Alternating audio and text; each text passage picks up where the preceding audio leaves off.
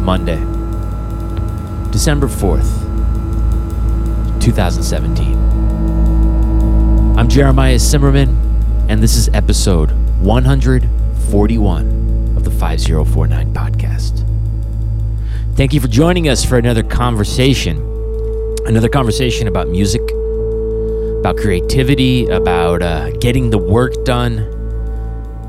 Today uh, on the show, I am delighted to have one of my favorite musicians around, uh, a- an artist whose music I, I listen to all the time, um, someone from whom I've drawn a lot of uh, inspiration in the past few years. And that artist is Oren Embarchi. Before we get into it, before we get started uh, with the conversation with Oren, I'm going to just put it out there one last time because tomorrow night, December 5th, I'll be at Roulette in downtown Brooklyn uh, presenting my last show of the year. And it's a big one for me. It's a piece that I wrote for four clarinets and two percussionists. It's called Sistema Mundi Totius, and it's happening tomorrow night. If you're around and uh, you want to come out and hear some music, I would love to see you. This is a big show for me. Uh, I think I've talked about it quite enough in the last couple of weeks, uh, but just one last reminder tomorrow night, Sistema Mundi Totius, Roulette, downtown Brooklyn. I also want to uh, remind you that if you guys are enjoying this show, please do one of two things or both of these things. Please rate and review it uh, and subscribe to it in iTunes. And then please consider going to the Patreon page, patreon.com slash 5049 podcast, and becoming a monthly donor. It helps quite a lot. All right, that's enough of that. Um, today on the show, Oren and Barchi. Uh, as I just said a second ago, um, Oren's music uh, in the past, uh, I don't know, 10 years has really had an impact on me my first encounter with Oren Barchi, uh, I saw him play the first show I ever went to at Tonic back in 2001. It was a Zorn improv night. It was the first time I'd ever seen Zorn live. Uh, it, it, needless to say, it was a show that left a big imprint on me. And, and Oren was there playing guitar, and he stood out to me for a, a number of reasons. Uh, he did not play like the other musicians. Um, typically, I think at those improv nights where people play in small ad hoc groups for you know five to ten minutes at a time, there's, I think, a temptation uh, to play a lot, to play very busy, to play with lots of fanfare. Um, and Oren that night struck me because he was doing none of those things. He was playing with a lot of patience, a lot of reserve and I didn't really check in with his music until until later. Um, but Oren's got you know an incredibly vast catalog of recorded music and and and output. He's a guitar player. He's an electronic musician. He's, he's a producer. Um, all of his records, you know, a couple weeks ago we had Randall Dunn on the program, and uh, something that I talked about in the intro to that show, as well as my conversation with Randall, is this desire, this need, uh, this impulse to make records at the highest level of record making possible to you. That doesn't mean that you always have to book the studio, uh, you know, at the Hit Factory or something, but but really putting a lot of emphasis on the sonic character of of your recordings. Uh, and Orrin certainly does that. Um, we talk about that a bit today. Um, there's there's a very refined aesthetic to what Orrin does, um, and that's something that's been very appealing to me. Uh, a- another thing that's been very appealing to me is, and you know, we talk about it a bit today, is I don't know what I'm listening to when I listen to Orrin's music. Um, I mean, obviously, you know, you just heard at the top of the program there was a drum set, uh, but you know, there's a lot of really beautiful ambient sounds that you know if, if, if you're not looking at him while he's doing it you don't know what's making these sounds and that's certainly something that i appreciate um, if only for the fact that it removes a, a sense of context for me you know you when, when you listen when you're listening to a piece of music and you have no idea how it's being created i think you listen differently um, and, and, you know, on top of that, b- or even before that, I should say, the music is just very evocative. It's very sensual. Um, it's very easy and, and inviting to get lost in. A lot of his pieces, uh, you know, are, are of a, a a longer, more considerable length. Um, and and you you know, at times it's not really clear where they started or where they began. And he's got a very interesting way of, of manipulating time. As far as collaborations go, uh, some of you may know him from his work with the band Sun. Son with Steve O'Malley and Greg Anderson. Some of you may know him from his band Phlegm from a thousand years ago. Uh, his his fir- his first band with Robbie Avanim. He's he's he's an active guy. He's always touring. I didn't realize this, but when he you know when he came to my house, uh, we went out to eat afterwards, and he'd mentioned to me that he hadn't been back home to Australia in something like a year. He's just been on tour. It's kind of crazy. I really, really love all of uh, Oren's music a lot, and and it's, it's it's funny for me. I actually have this tradition now. Um, I've spoken about this before. You know, I go to Amoeba Records in Hollywood uh, at least once a year, usually with pretty big bag of money that I'm willing to part with uh, to you know pick up some choice stuff. And I, I, this must have started in 2008. I always buy a new Oren and Barchi record at Amoeba Records in Hollywood you know he puts out enough stuff that I, I, I have this tradition. I know there's going to be something in his bin that you know I that is new that I haven't heard. Um, and and you know if I were to recommend some of Orange records to you guys that I think you should check out, I would say uh, "In the Pendulum's Embrace" is pretty amazing. I would say that "Audience of One" is spectacular. I would say Sagittarian Domain is off the charts. These are these are records I listen to a lot. Um, people ask me, you know, what do you listen to? This is stuff that I have going around my house pretty frequently. On top of it, Oren's a great guy. This was the first time we ever talked, and he's just a really sweet, very thoughtful, very um, engaging person. If you want to find out more about Oren, go to orenandbarchi.com. Orenandbarchi.com. There's a lot to, to, to dip into. And um, check out the past episodes of the 5049 podcast. This is the 141st episode. There's a lot of stuff. Um, go to the archive, uh, check it out. There's a lot of people there that if you're interested in Orange music, you might be interested in. Uh, J.G. Thurwell, Trace Bruins, um, Randall Dunn, who I just mentioned. There's a, there's a lot of good stuff. And that's it. Um, if you guys are around tomorrow, come out to Roulette. And uh, I hope you guys are all doing well. Here's my conversation with Oren and Barchi.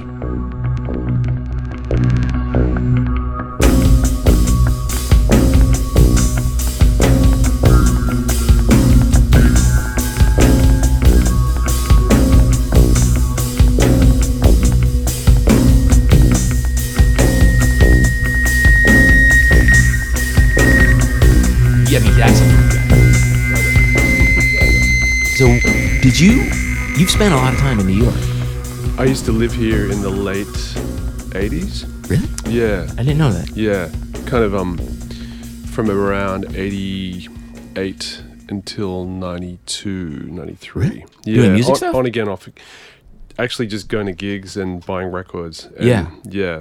And I met John um Stephanie Stone introduced us You knew Stephanie. Yeah, because both of them, the Stones were every gig I went to, they were in the front, and I was sitting with them. Every, Yep. And we just got to know each other from going to gigs. I didn't know you had that connection. Yeah, Yeah, yeah. and- And, I was it was weird. Yeah, I was studying in a in a yeshiva at the time because I Really? was, yeah, my family aren't religious at all. you're And- from. You're born and raised in Australia. yeah, Yeah. yeah. But I was uh, kind of like in my teens listening to John Coltrane and Impulse stuff and, and reading Chassidut at the same time, and it just turned into this crazy. So I just had this conversation a couple years ago with Jim Thurwell. Mm-hmm. And then I he- saw him last night. Yeah, he's a little bit older, I think, Yeah. than you. But he, Yeah. um, you know, he, he was telling me about being a young person in Australia in the you know, 70s and 80s Yep. that had, you know, finding stuff that was from the United States, whether it was jazz or you know, Mm-hmm. underground music, was like, you know, finding something from outer space. It was impossible. It was tough. I mean, I got most of my stuff from just mail ordering from um, uh, RRR Records, who was Uh-huh. still around, and Forced Exposure at the time. Forced Exposure was just you'd get like a photocopy sheet in the mail, um, and you'd look at it, and it was exciting because you know I didn't know what you didn't know what you were going to get. There'd be like a two sentence description of something, and you just order it and then two weeks later all this stuff would arrive and you'd sort of connect the dots and that's Yeah. how i found out about stuff Did you, but and how did you zero in on Coltrane specifically? um jazz was uh i mean i had a lot of access to that stuff i could after school i would take Mm. You're from my Melbourne? Or? from sydney originally yeah i'd take my lunch money and go to the used record stores and you could find fmp records for five bucks Really? or shandar record like so i was buying like isla and Cecil Taylor records um, when I was 15, super cheap. So I could, I had access to a lot of that stuff. And then, You got into that stuff before getting into more conventional jazz? um, I kind of went straight to, I was really into Hendrix when I was super young, and, Yeah. and, and I was a drummer, and I was into Mitch Mitchell, and I, I, I heard oh he was influenced by this guy called Elvin Jones, so I thought I'll check out Elvin Jones, and then I read a biography on Hendrix saying that he was really into John Coltrane and Ornette Coleman, Yeah. so I went into a record store and found a Coltrane Impulse record, and then I looked at the drummer, it was Elvin Jones. I was 14, I was like oh wow, I can't- Everything's here. yeah. so I bought it and then became super obsessed and sold all of my rock records um, and just bought anything on impulse and you know that kind of thing. Yeah. And then I bought all the rock records back later, of Yeah. course. Yeah. so I got into yeah, and that sort of started with free jazz and a lot of um a lot of fusion and a lot of ECM stuff too. And Yeah. Yeah. Yeah, there's a lot of us that I feel like kind of go backwards with that stuff. Like the first stuff I got into was Hendrix, or I'm sorry, um, Coltrane, Eiler, Mm-hmm. yep, Farrow. yep. And it took many, many years before I began to really love and appreciate like stuff like Lester Young, Yep. uh, which is really the stuff that I listen to Uh-huh. with mu- with most regularity now. Yep. Yep. I love it all. Like it's all great to me and yeah, inspiring. So did you? Your parents aren't religious. Not at all. No, no, no, no. It was your choice to go to. Yeshiva. It was like a weird rebellion thing. Yeah. yeah. It was. It was like this weird like I just went against what the, you know, they, they were quite um pretty open people and and uh, we had a really it was fun uh, like a fun way to grow up fun family I but mean, I don't even know that there's Jew. I, I didn't even know there were Jews in oh Australia. there's loads loads Where'd they come from? most of them well most of the sydney community would be from hungary and Uh-huh. most of the melbourne community would be from poland Okay. but my family's actually middle eastern Jew- jewish like uh, Sephardi. Yeah, as actually Mizrahi. Mizrahi. The real Jew- yeah, yeah, yeah, yeah. So I- Iraq and uh, Yeah. Persia and that kind of area. Yeah, yeah, Which yeah. is my family. Yeah. So I grew up with a lot of you know um kulthum in the in the house and a lot of my all everyone spoke Arabic and stuff. Really? yeah. Did, did, and you didn't learn Hebrew growing up. You weren't bar mitzvahed or anything. I did. I did. I, w- I was um I went to a Jewish school actually and Yeah. and not not a religious school but yeah Jewish school. Yeah. Yeah. it's weird. I just I, I can't even. I mean, you know, I'm showing a lot of my ignorance right now. But Mm-hmm. my mom actually lives in Australia now. all right. Um, Interesting. but I I just I guess I didn't even know there was much of like an Orthodox community there. There is, yeah, yeah. But I was like this weirdo. In my dormitory, I had a drum kit, and I would play like weird free jazz records, and they s- tolerated me, you know. and But and that- it was kind of like as soon as I was able to, I, I wanted to come to New York, and I had an ulterior motive because I wanted to go to gigs and buy Uh-huh. records. So I would study in Brooklyn during the day, and as soon as I, at nine thirty at night, I could leave and. And I would come to Manhattan and go to gigs. And, I And we're did that- talking about like Hasidic community. Oh yeah. Mm-hmm. Like Satmars or No, no, Lubavitch. Lubavitch. Yeah, they're a little more chill, I think. they are. Um, but they were okay with you engaging in the secular world in that way. They were kind of okay. I think, you know, they sort of tolerated me because I was this weirdo who wasn't religious originally, and Right. you know, and uh, I would kind of do my own thing and then come back. And it was a really, for a while, it was an interesting existence because it was pretty. You know, you'd study from seven thirty in the morning till nine thirty at night, um, six days a week. And then I would go and hear all this weird music um, at night and buy records and Yeah. stuff. So it was a really, for a while, it was just a really stimulating way to live. And What, uh, what, what were you initially attracted to in this this Talmud study? it was more the more the mystical stuff Yeah. that was that I was attracted to. But I was like sixteen, you know, But that, seventeen. and that's even more kind of startling. Mm-hmm. Um, I don't think I had, you know, I had a pretty limited awareness of things at age 16. I guess I was, I don't know, searching for meaning or Yeah. something. yeah, yeah. but um yeah it i i was kind of i kind of did that for five five or six years maybe In and Brooklyn, New York. then kind of all over the world but mostly in new york and um eventually it was just a difficult juggling act sort Sure. of sort of having this weird double life where i spoke to spoke to the community in a certain way and i didn't bother talking about the music thing because it just they wouldn't have, they wouldn't get it so there was Right. no point and it was just this weird That's weird. yeah, they did to an extent, but it was just this weird thing where I wasn't really connecting. You know, you want to connect with people on all levels, so Right. So um, eventually, I stopped. Yeah, And you were going to these shows with Tzitzit and yeah. the Black I, and I, all that. maybe I had like a, a beret on or something. But it was funny. Like I became friends with with um this this black dude from Bed Stuy and and who lived like literally probably a few blocks from where I lived. And Uh-huh. we, we would just go to gigs Your show together. buddies. Yeah, we'd Yeah. go to gigs together. He must uh, we must have looked really weird. These It two. must have, yeah, yeah. You're going to like the knitting factory yeah, and the old knitting factory. Yeah. Um, and a lot of jazz gigs too. Like you know, I was really lucky to see you know Tony Williams and Oh my God. and Miles. I actually saw Miles play in a club. Really? Um, yeah, and loads of Cecil Taylor gigs and yeah, I saw a lot of amazing stuff. How was it when he saw Miles? He must have been doing like time after time and stuff like that. it was kind of maybe even after that era. Yeah. but but actually, it was really good. The band was really great. Sure. Yeah. yeah, there's something I, I you know, actually the f- I s- the first time I went to, I think it was the first time, I saw you play at Tonic Mm-hmm. in 2001 at a Zorn Improv Night. Oh, okay. It was like short, maybe a month or two before September 11th. yeah, exactly, exactly. Um, That was one of my first experiences of like, I want to be in New York. I want to play Right. music. I want to hear this music. And that was the first Zorn gig I ever went to. wow, that's uh, really funny. It left a big imprint on me. Yeah, that was interesting because my playing had changed a lot because I worked with John in the 90s and then uh, you know around that time I was working with Keith Rowe and and Right. I had records out Very on- different approach. on touch and my whole approach was really changing and it was kind of jarring to come back to New York and play uh, in that kind of downtown uh, improvisation Right. thing L- Very active musical events. and I, I, I was being really. I just remember my mindset, and I was being really stubborn and Huh. not playing unless I felt that I needed to. And Right. I don't think it it jarred.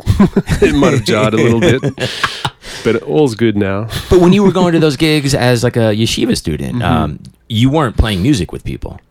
I was uh, actually playing weird with a lot of weird. Uh, there was this weird fringe thing in, in the in the yeshiva where there was two dudes that I used to play with. I have no idea where they are now, and they were one was this um, seven foot tall bass player who was absolutely phenomenal American guy, and. Uh, he was just yeah incredible. We used to just do these weird, just have these weird sessions together. And this French kind of noise guitar player, both of them were religious. Uh-huh. I have no idea where they are now, but I do remember the the bass player decided to learn piano, and three weeks later he was Red Rodney's piano player, and he just was touring around the world or something with him. I've yeah, and I lost touch with these guys. Yeah. So I used to we used to do that, but it was more about yeah going to as many gigs as possible, listening as much as possible, Yeah. and soaking it up. I, yeah. I think about, I have like a very similar period of time in my life, and I was always was very always I'd always been very shy. Um, Mm-hmm. I still am. I'd go to Tonic four or five nights a week when I first moved to New York, Yep. and, Yep. and just I mean I loaded. I would sometimes go to three shows in a night. Um, Mm-hmm. Too shy to talk to anyone, too shy to you know ask people to play. But when I Yeah. think about that time, it's like maybe my favorite period of my Yeah, it's super important.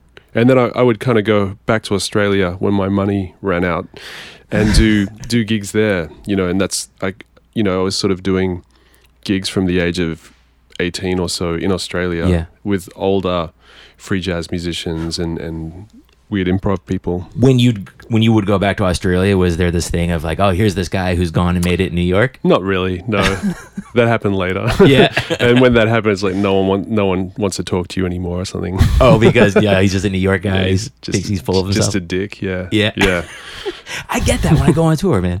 People still kind of hang on to that. and Uh-huh. Right. I, it's really, uh, I don't know. Yeah, but eventually I saw um, I s- in '91 or '92 I saw KG Hino play, um, and I was always interested in guitar, and I was sort of interested in electronics from a really young age Uh-huh. and effect pedals and things like that. And um, yeah, I saw him play for the first time at the old knitting factory, and uh, it absolutely kind of changed everything for me. And I decided when I came back to Australia, I booked a gig playing guitar. I had this, I found a guitar in a rehearsal room, and uh, and the owner eventually said, just take it. And uh, I used to use it as part of the drum kit as this weird, I don't know, thing, Sure. sounding board or whatever. And um, yeah, I booked this gig playing guitar. I really didn't know anything about it, but I kind of knew what I liked or something. Sure. And yeah, just jumped in and did that. And everyone thought I was insane. To, And- to, to attempt something like that. Yeah. Yeah. And then it sort of, I just started doing it from that point onwards. This is how old? uh, Mm-hmm. 23, 22. Yeah. I mean, you you had you feel like you had an idea of sound production, so I you know from from a young age, my my grandfather had this um weird store that had all sorts of junk, like used junk, and he Yeah. had a lot of a lot of records, uh, which I was really he would let me take whatever I wanted and listen to it and return it or whatever. But he had a lot of effect pedals and reel to reel machines and Oh my things like that. So I could I'd take them and make these we- really kind of shitty, crude music concrete, you know, things at home. And I had a double tape recorder and would use that, you know, like record the same thing on two tapes Sure. and get flanging and del- you know phasing and delays and things like that. And I kind of learnt a lot just from fooling around with it. And so effect pedals and things like that were always, you know, in the background. Uh, yeah. yeah, and then I sort of embraced that much more when I started playing guitar and you know discovering Japanese noise and things like Right. that. Did Yeah. you e, and did you ever take any formal lessons or study? No, no. I maybe I had it when I was young. Some actually, I had a couple of some piano lessons for about a year when I was you know eight or Sure. something, and then I did a few drum lessons. But no, no one wanted to teach me because I was left-handed, and that was, you know, Huh. too difficult. Like one teacher said, you know, you got to switch to right-handed if you want me to teach you, and I said no, you know, Right. yeah. So And and do you play left-handed guitar now? You I strum with do, your left hand. I do. Yeah, You know, Rebo's left-handed, I didn't know that. and he plays righty. huh? And his take on it was sort of like, well, all my dexterity is on the fretboard, so let me put my good hand there. Yeah, I know a lot of left-handed musicians that play right-handed. Yeah. yeah. but there's something about like I, I'm not I, I've you know taken lessons here and there, um, but I had you know what you what you described sounded very similar to my own experience, Hmm. which is I got a four track when I was I think 12 or 13, Yep. um, and very quickly began you know making sound collages. Uh, even before that, you know boombox, you know going side A to Exactly. side B. Exactly. And I still remember, and this is a feeling that I chase when I'm making music and I'm working on stuff today. You know, I didn't know any better. I would think I discovered these techniques, Mm-hmm. you know? And I remember the first time I recorded two of my own voice and I played it for my brother. I was like, hey, why don't you check this out, man? And he was like, what the fuck is that? nice, nice. But that It's feeling great. of discovery. Absolutely. Yeah, That's what you want. That's what you want when you make music. You know. Yeah. Yeah. Yeah. I, I don't want to understand what's going on. What things that I love is when I actually don't understand what's happening, and it's kind of baffling. And I'm really attracted to things that are like that. And I actually don't. You know, I'm not the kind of guy to walk up to someone's setup and look at everything Sure. that they're using. I don't really want to know. It sort of demystifies it. yeah. Yeah. Yeah. I like the mystery. Yeah. I've, I mean, that's something that's attracted me to a lot of your music um, is when I listen to the records. I mean, one, they're great sounding records, and the music's, you know, very, ple- uh, I love the music. Mm, thank but you. I also have no idea what's going on. I mean, some of the like the the you know the programmed rhythmic stuff is a little easier to, Sure. to pinpoint, but Yep. a lot of the sounds I have no idea what it is, Yep. Yep. um, and it, it does something to your listening. It it, it sort of like removes um, context in a way. Great. Yeah. when you when you saw um, I know that night, you must have been familiar with him previous to that. I wasn't, and not many people really knew about his stuff. Like he had a few releases. Um, yeah, well, he had a couple. You know, the release in the '80s, but PSF Records had just sort of started. So, and it wasn't distributed v- very well, especially in Australia. Like, forget it. You know. Sure. And uh, I remember, yeah, I was just like, "Wh- who is this person? And I was really confused. Like, is this good? Is this bad? Like, what? That's the best. yeah, what is going on here? Yeah. Instead of just going, yeah, that was a cool gig or, you know. Yeah. So um as soon as I got home, I just investigated his stuff and mail ordered stuff from Japan and it was really difficult to get a hold of that This- stuff. you were living in New York at the time. I was living in Australia. Okay. Yeah, yeah.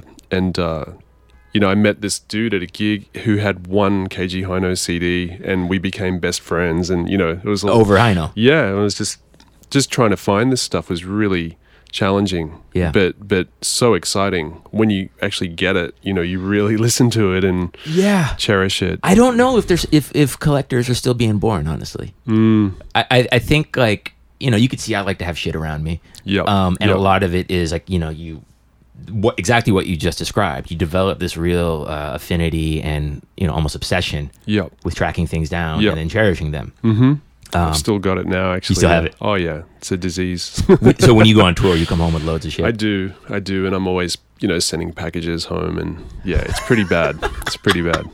But you know, I have to say, I the first time I saw Hino live, I had sort of an awareness of who he was and what he did, but I wasn't very familiar with his music. I, I Yeah. kind of knew what to expect. Yep. But one thing that really struck me is as cathartic as his stuff can be, Mm-hmm. as like really intense as it can be, he maintains a real level of clarity. Yep. Yep. Mm. It, it never feels like like a like a mush.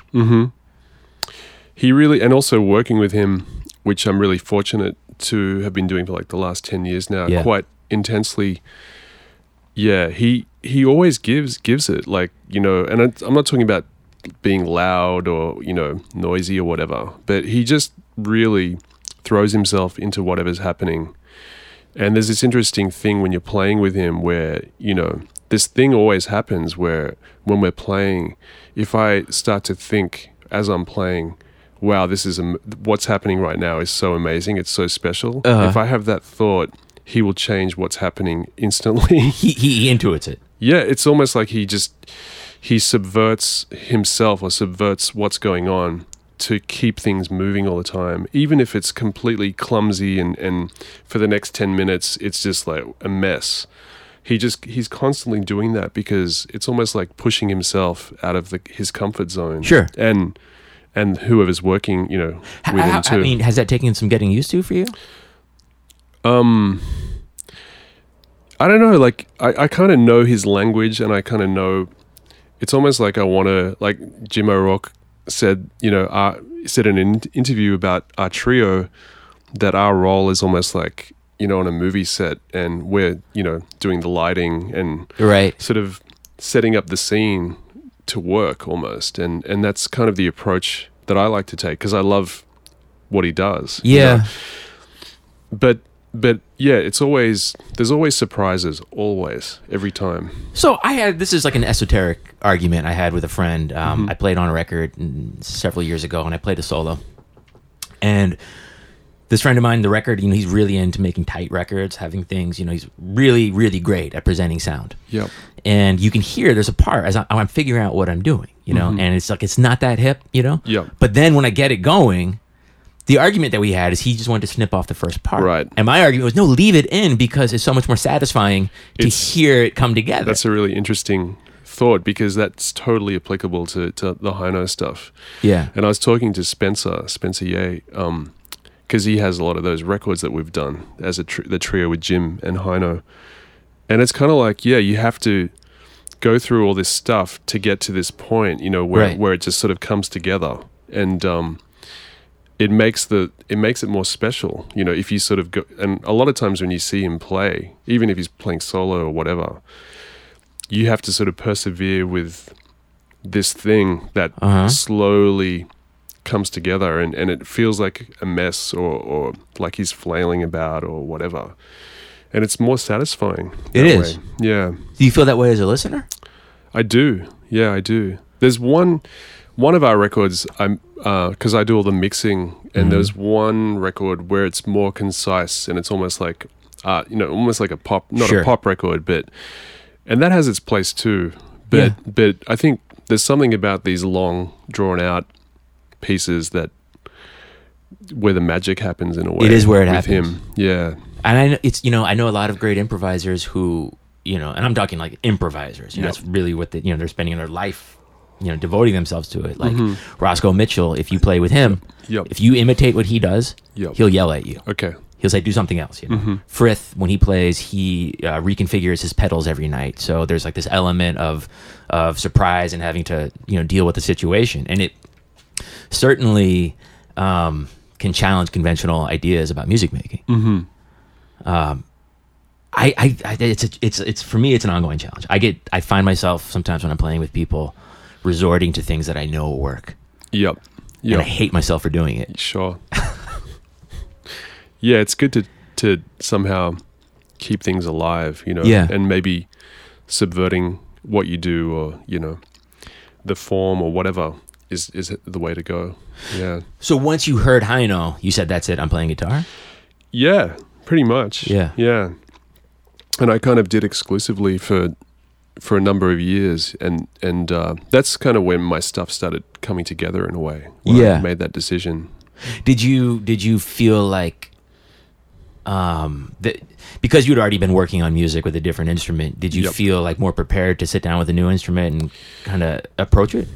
Yeah, in a way, it was. I was lucky because I didn't have the conventional training, and I, I just sort of looked at it in a, in a different way, and uh, it was almost like a sound. I don't know. Um, but but at the same time, maybe from listening to to loads and loads of records and ha- and playing uh, drums, um, there was there was sort of decisions that I could make on what I wanted to do and what I didn't want to do, you know, um, from that experience, previous experience. But of course, you know, it took a while. Like, um, I honestly didn't really know what I was doing, and and I met I met Zorn.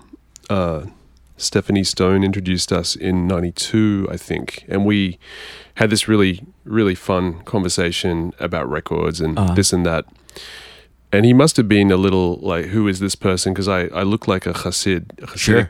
And we were talking about Harry Parch and Chelsea and, Right. and Napalm Death and all this stuff. All the greats.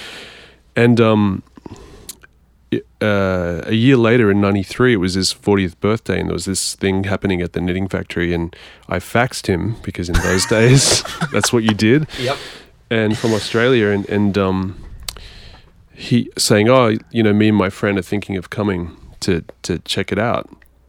And he faxed back immediately, and he said, "Why don't you Why don't you play at it?" You know, and he hadn't heard anything that I did, nothing, you know, and um, I couldn't believe it. I was twenty three, or and and yeah, we we we came and to New York and and played uh, this radical Jewish culture night. Um, and then he invited us to do an improv with hi- um, improv night with him and Frith and Ikaway and This is you and Robbie Avena. exactly Avenheim. and uh, yeah, I, I I think about that and and a lot of the older uh, people that I've worked with, how how amazing and how generous, you know, where they kind of put their reputation on the line to give Mm-hmm. someone younger an opportunity, a chance to to do stuff, and that really fired up, you know, my like my trajectory, I guess. Yeah. And, uh, absolutely. yeah, and I I definitely want to kind of remember that that sort of treatment and and keep that in mind because it's really it's really incredible. It's really important. Mm-hmm. Um, I just had a conversation with a younger musician the other day. Uh, it was one of these conversations of, you know, hey, you know, I'm, I'm new to New York. Do you have any advice? And my advice to him, as I give to a lot of uh, people, is just make sure you maintain the respect of your peers. mm-hmm. Make sure that none of your peers are going to talk shit about you. Yep. Uh, Yeah. Everything else can, you know, flail and fall, but Yep. Yeah, I'm really I'm really into the older the older, you know, yeah, artists and and I'm very lucky to work with like Alvin Lucier and and uh yeah, lots of you know, a lot even people like um I've been working with Manuel Gotching from Ashra Temple and uh huh, just lots of older people from different uh, areas, and uh, It's the best. It's really, really inspiring. I remember the Yeah. Mm-hmm. first time I played with Zorn, we played a duo uh, at one of his improv nights, and I closed my eyes and I was hearing the sounds that I was playing interacting with the sound that I'd been listening to Yep. for a thousand years, Sure. and I was like, and it was it was utterly surreal. Mm-hmm. Did you, as a yeshiva student who was interested in you know crazy music, I mean, finding your way to Zorn's world must have been things must that must have made a lot of sense. It did, and it was actually before before Masada and before Kristallnacht and all those releases. It was actually way before Okay. that, and I think I was in a in a car or a taxi or something in New York, um, and they were playing maybe something from the Goddard compilation Uh-huh. or s one of his collage pieces and Right. I was just like what is this you know and um, I went and bought it the next day and I think uh, I bought the Cobra LP, double LP, or I can't remember. Sure. And then I just started really, maybe the big gun down. I just started You started to digging. realize there's a whole universe to explore. yeah, but it was you know there wasn't even that much available. I mean there was, um, but not like now, of course. You know, Mm-hmm. but it really opened things. You know, opened up, you know, just discovering players too, like all the people that he worked with, and Yeah. you could just it was just endless. Yeah, yeah, yeah. Yeah. There was, I mean, when I think about, uh, you know, I've I've since um, my interests have since changed, but certainly the radical Jewish thing was really important to me at a at a time in my life when I was, you know, nineteen or something and figuring things out. Um, I'm trying. I'm going to try and say this uh, as respectfully as I can. Um, I feel like the records were more interesting in the first phase, Yep. and that record that you and Robbie made, um, the Alter Rebbe's Nigun. yeah, Yeah.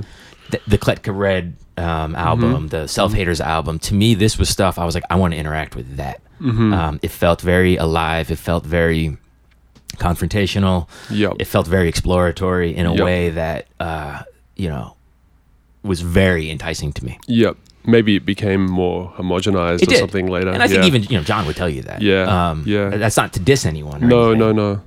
He, I mean, initially he said, "Hey, why don't you guys come and record it in New York, and maybe you could use, you know, Rebo or like." Mm-hmm. And we we were just like, "No, we'll we'll go and do it in Australia." Like Yeah. we really, I don't know, wanted it to be what we do and and and not you know Right, not mix it up with the New York thing right. in a way. Had it be a pure yeah, statement. Yeah, and a lot of it we did, you know, in our rehearsal room, and you know, it's a lot of it we did on a four track, and Yeah. yeah, yeah. And it's the sound of two people exploring Mm-hmm. without limitation. Yeah, I mean, we had a particular concept in mind which made sense, and Mm-hmm. uh, yeah, it was just where we were, we were at at that point in time. Yeah. But again, like a really fantastic opportunity for two young people in the middle of nowhere, you know. yeah, fantastic. Yeah. And have you from from have you always been involved in the production side of making music? Yeah, I, I mean, more and more so. I, I love making records. Obviously, I make a lot of records, but I, I love. It's almost like solving a puzzle, you know, where Uh-huh. where there are all these pieces, and and uh, it's a really for me, it's a really pleasurable and torturous experience at the Yeah. same time, um, because I can't. I can't relax until it's complete, you know, until Right. till it sort of comes together. But I'm addicted to that feeling when it does come together. Um, Mhm. It's really, really addictive, and and I, I kind of live for those moments. Yeah. Yeah, And I find that the addiction grows stronger as more and more really great um, production materials become accessible. yep. You know, I Yep. just I just got this Altiverb plugin, right. you know? And I'm Nice. like I'm just, you know, getting lost in the world of Altiverb. It's amazing. Right. Okay, okay.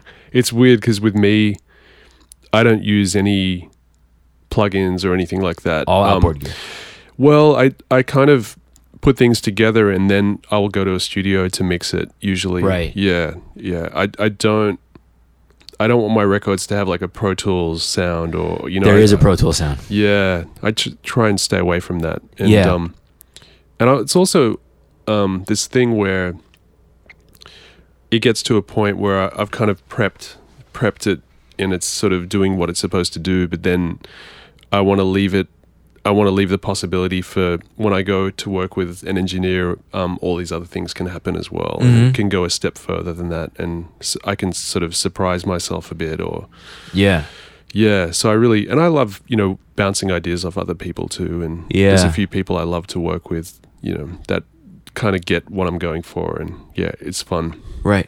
When did you move back to Australia? And what was Um, that decision?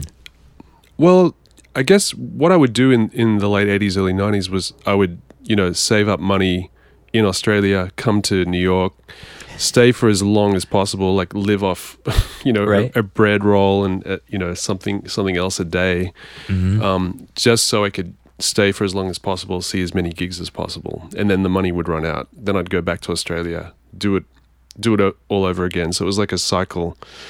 And then eventually, um, I just felt that I could start doing uh, gigs and playing back at home and, and trying to, you know, take inspiration from what I was seeing in New York and in Japan because I was going there as well.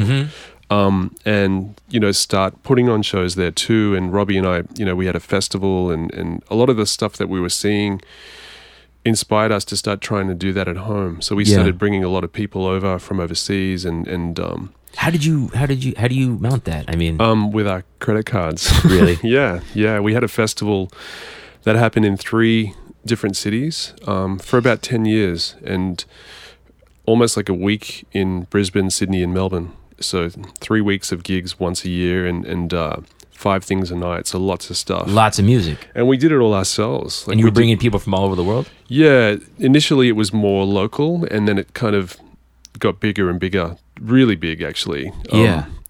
We we had you know we had Pansonic for example, and Oh my God. we had 800 people you know for that, which was kind of insane. It just Yeah. became a really huge thing, and eventually I just got super burnt out doing it. It's a Yeah. lot of work. Yeah, yeah, Getting anything done is a lot of work. it is, yeah. But it was really important um, in the sense that uh, a lot of local uh, players got to interact with you know people doing stuff from overseas, and you know a lot of projects happen. We encouraged collaborations and things like Uh-huh. that. So it really, in a way, it really changed the the scene in Australia. Yeah. and, and uh, now there's loads of experimental festivals in Australia and this and that. Yeah. so it, it was an important kind of milestone. And who were the musicians back in Australia that you were were working with and connecting with? Um, there were people like Jim Denley, and uh, he, he had a project called The Machine for Making Sense. Um, people like Tony Buck and Chris Abrahams, Sure, the and Necks. that that kind of scene.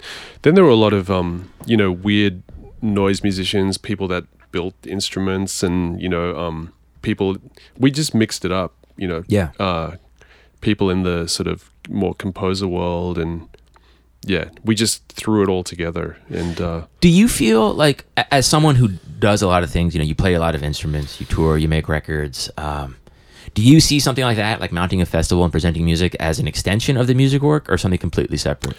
I thought it was an extension, absolutely, um, Yeah. because I'm a fan of this stuff, and, and if I'm excited about bringing White House to Australia, who have never been, or even the Dead Sea, you know, all these groups that had never been, Yeah. um, yeah, I want to turn people onto this stuff, and I'm sure a lot of people know about it, and they would it would just be a thrill for them to see it. So why not? Yeah. try and make it happen. yeah, yeah, But uh, eventually, it just got to be too much work. It did. Yeah, yeah. It just became yeah, almost too big and and we'd we'd done we we did it for 10 years, you know. That- Right. That, was enough, I thought. Yeah. Did you ever get to see or play with Derek Bailey? I saw him play many times and and uh, met him at Tonic actually uh, and he was lovely, but Mhm. never never played. Yeah. Yeah. Yeah. He's one of those guys I, I, I go back to, you know, uh, once a year. Yep. you know i Yep. spent a lot of time with his book i spent a lot of time with his records and uh, Yeah. it's like an oracle Absolutely. Yeah. I love that guy. I really love, I mean, God, I've got loads of Derek Bailey. Yeah. But I, I love the record on Tzadik with um, Jamaluddin Takuma and Calvin Weston. it's such a weird record It's amazing. Yeah. Yeah. It's amazing. That yeah Record. but that's like one of those things where it's like and i've heard people critic like criticize that record where it's just derek bailey doing his thing over like an intense rhythm section Yeah. and Yeah. What's it's on really, it's a really fun record. Yeah. I love that record. But I love a lot of, you know, his stuff, of course, like many people. yeah. Yeah. did that free european free improv scene was that uh, a part of your Sure. Sure. It still is. Yeah. I love a lot of that stuff. I kind of love everything. yeah. there's so much music There is, yeah. But I'm fussy as well. But yeah but that stuff's really important to me for and, sure. and concurrently were you staying engaged with sort of louder aggressive music based around guitars and yeah, I mean, you know, like uh, in the early '90s, I, I went to Japan a lot, and and you know the so-called Japanese scene Yeah. was happening, and I was really lucky to see a lot of that stuff when it just started, in a way, and work Mm-hmm. with work with Masona and Soulmania and people like that um, in the early '90s in Japan. Yeah. and I brought. With Robbie, we brought a lot of those people to Australia um, for the first time. so thinking back on that time was there like i, I was i played one time with ultimo Mm-hmm. and he he was explaining to me that like where they play in japan are these tiny little Yeah, rooms yeah. and the piece we were playing was this super quiet piece that lasts for an hour and he was explaining that like the origin of the piece was in the walls in the club were so thin Yep. that they had to play that quietly Yeah, I used to go to that club. Um, Yeah. It was called Offsite, and that was around 2002, 2003. I was I lived around the corner, so I was there all the time, and Yeah. I played there with with those guys with Toshi and Tetsuzi and Otomo and Sachiko, and it was yeah the, the that music evolved purely because there was a neighbor it was a residential building and uh you know with people on either side of it with really thin walls and you know everyone had to play quietly and then it became a language Right. and then the wire called it onkyo music you know and it became a, a thing and then it influenced people in berlin and Sure. but I love stuff like that. I love I love how these weird, you know, things evolve. Like Tony Iommi from Black Sabbath detuning his strings because he had an accident in a factory and he couldn't press down on the strings. Right. So he detuned just to make it easier for him and then everyone starts playing Drop D. yeah, heavier music, you know. Right. I love that sort of thing. Right. Mm. These sort of like happy accidents. Yeah, and that's how that's how that music, the quiet sort of Japanese uh, electroacoustic stuff. Is that space still there? No, no, it didn't last very long. Right. Yeah. Yeah. I, I I I love the origin of spaces. Mm-hmm. I love um, like if you go to roulette. Yep. You see all the posters on the wall of like schedules from you know the '80s, and you see Amazing. Yeah, Yep. it- it's just like I, I love being in you know, or even like you know, we're sitting here in my apartment. That's the bridge, Yeah. man. That's the bridge it's where Sonny incredible. Rollins did his shit. It's yeah, that's amazing. Yeah. Yeah, I love things like that too. For yeah, sure. I think it's part of the collector. yeah, it's just it's just history, you know, it's exciting and and yeah, just to yeah, you're I'm a fan, you know, and and uh I love this stuff, so to see, you know, what happened and all these chance meetings and you know, I, I love s- also stories like, you know, AMM in in New York in 68 Uh-huh. and uh, soft machines lighting soft machines lighting uh, tech guy who did all the weird effects for soft machine um, was also working you know involved with the experimental music scene in london and he sort of says to them hey there's this amazing guy playing in a club um, let's go and christian wolf and amm and going to see hendrix play jam you know Right. at, at the scene club in you know 68 after playing with cage or whatever like earlier in the night Mm-hmm. you know i love these things these weird worlds colliding Knowing that they happened, and yeah I, I've told this story before. I had this weird experience a few years ago. I was at this Christmas party for Roulette. Roulette does an annual Christmas party. I'm kind of drunk, and you know, it's a bunch of people like talking. There's people, little groups all over the room of people talking. And I look over and I see Christian Wolf drinking a beer and like checking his iPhone, and it just felt like, wait, this guy's like, you know, at the end of The Shining, when the bartender tells him like, "You've always been here," it was like one of those things where like, he's literally been here. Like, Yeah. I mean, there's that picture right there, you know, Yeah. of like him with the cats. yeah yeah fantastic yeah the old guys The old guys. super fun yeah. yeah i really love i've been hanging out with alvin curran a lot lately too and he's What's that been like? he's so great he's such a lovely guy and, and full of life and so much energy and Yeah. Yeah, and then uh, we were in a hotel um, playing at a festival somewhere in France, and yeah, I woke up one morning and went downstairs to have breakfast, and Alvin calls me over, and you know he's sitting with MEV and with John Tilbury and you know someone else, and is you know, and he's sort of eating breakfast with these guys, just shooting the shit, and then you sort of say to yourself, "This is really bizarre." Like you know, Right. these guys are amazing. Yeah. Yeah, it's the best. I, I, I pinch myself. I remember one day, um, this was uh, obviously before you'd passed away, but I was with Zorn. We were doing a meeting in Tompkins Square Park, just like relaxing, talking. Yep. And uh, Lou Reed comes through. Uh huh. The next thing I know, like we're having this conversation, like a, a conversation that like I I hold on to because Yeah. there's a lot of and like I it's not lost on me. The Mm-hmm. moment's not lost on me. I sort of pinch myself for a second and I'm like, just shut up. Mm-hmm. Take this. You know, these are like masters that I'm you know taking information from. Yep.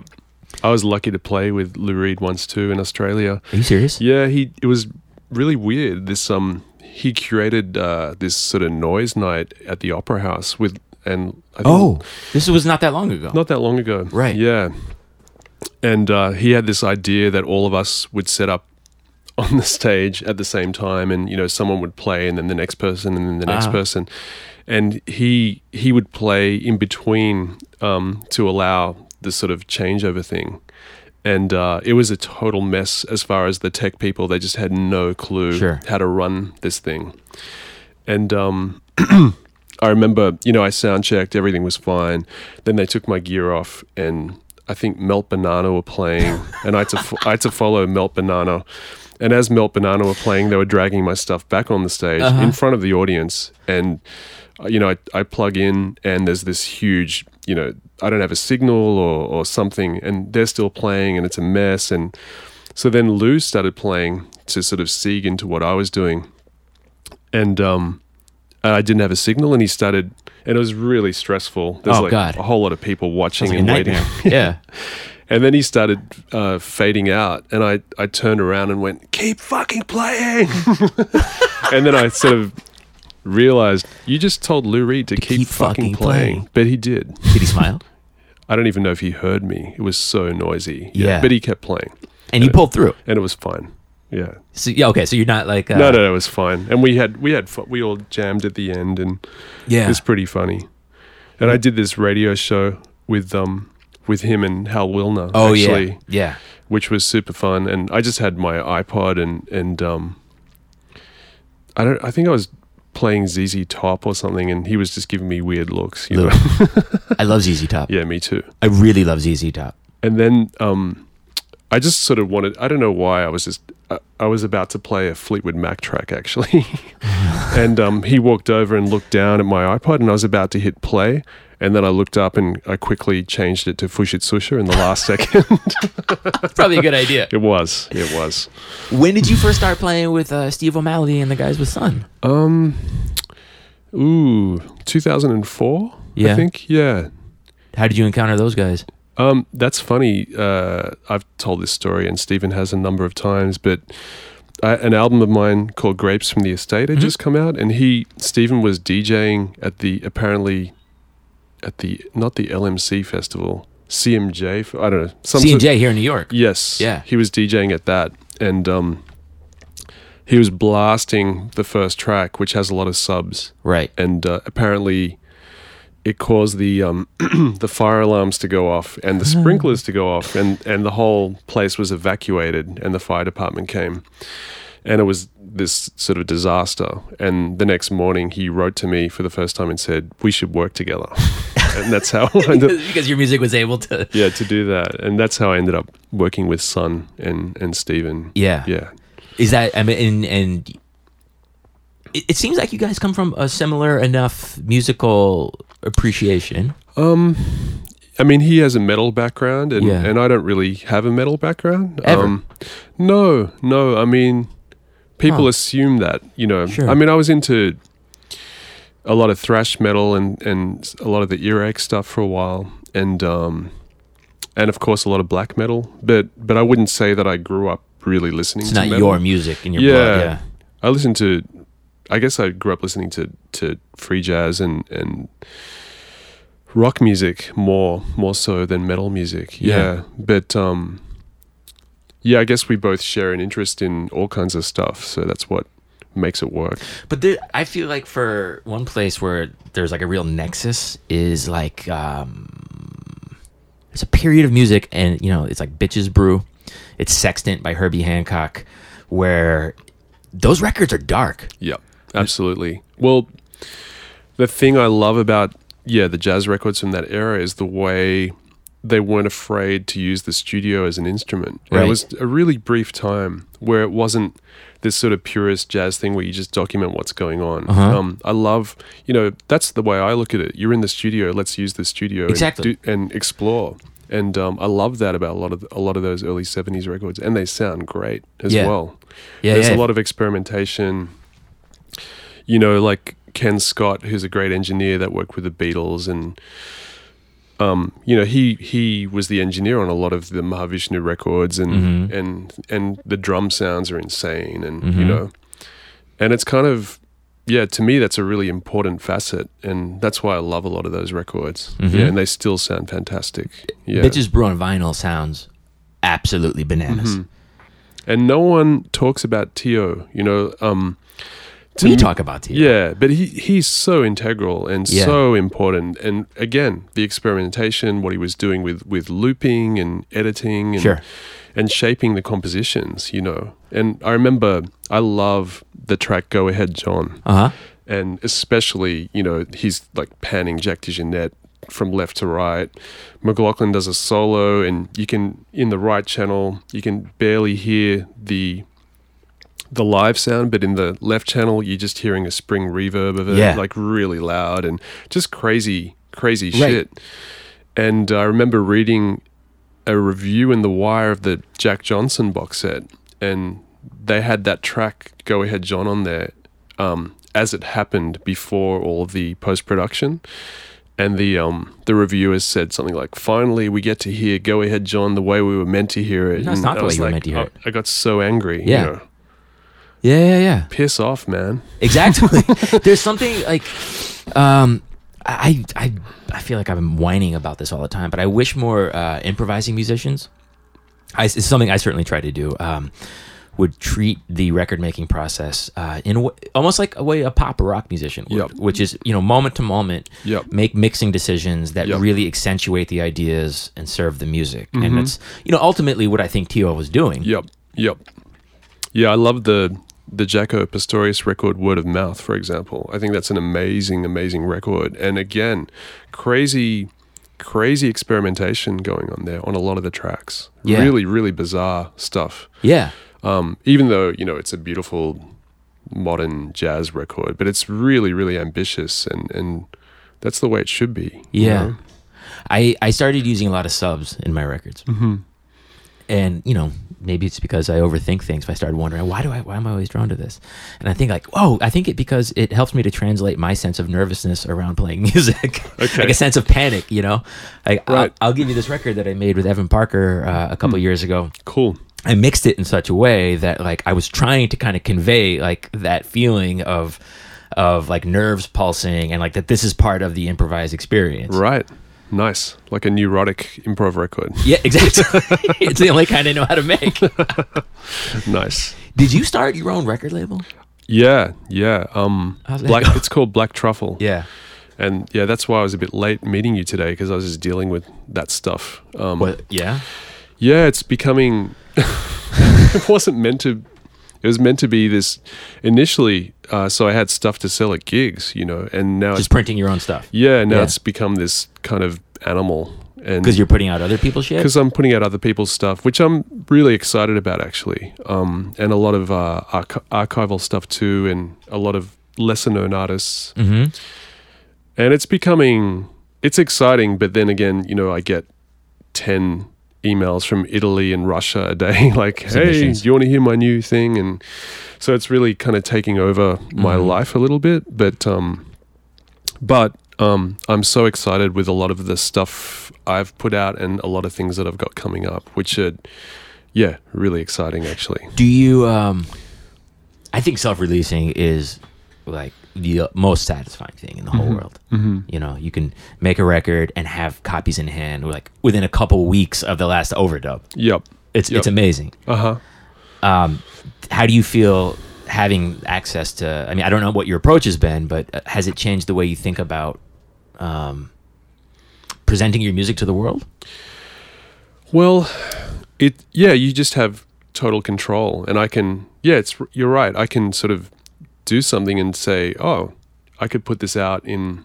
you know a month. It- Yeah. It's true, but I'm doing it mostly on vinyl, so it's not as oh jesus not as quick, and it is a pain in the ass. And, Yeah. and there's so many variables for everything going wrong, and vinyl in particular yeah, like I did a release with my partner Chris Cole, um, which came out this year, and I think we had five test pressings until we could approve it, and just yeah, It- you just it- want to give up. Actually, It's- Yeah. it becomes so annoying. And I, I self-released one piece of vinyl and it's like i i realize that the future is the past you know it's like it's Yeah. all about vinyl again Yeah, but it is. it's it's such a nightmare it is, yeah.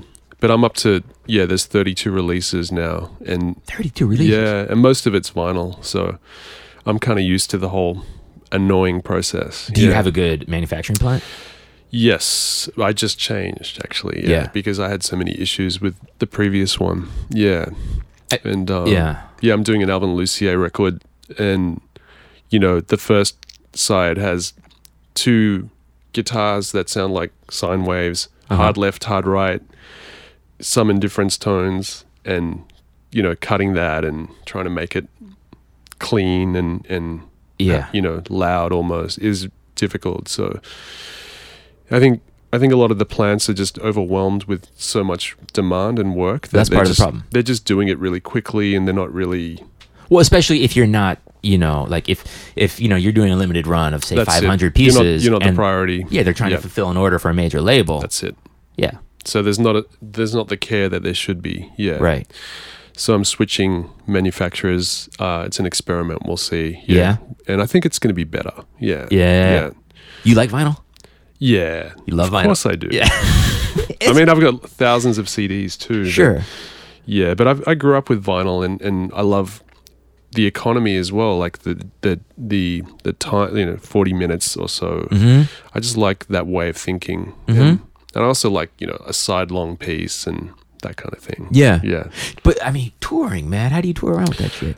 I it's tough, yeah, because I've got uh, so much gear as it is. So a lot of times I'll ha- I'll s- post stuff to a town that I'm going to be in, and Yeah.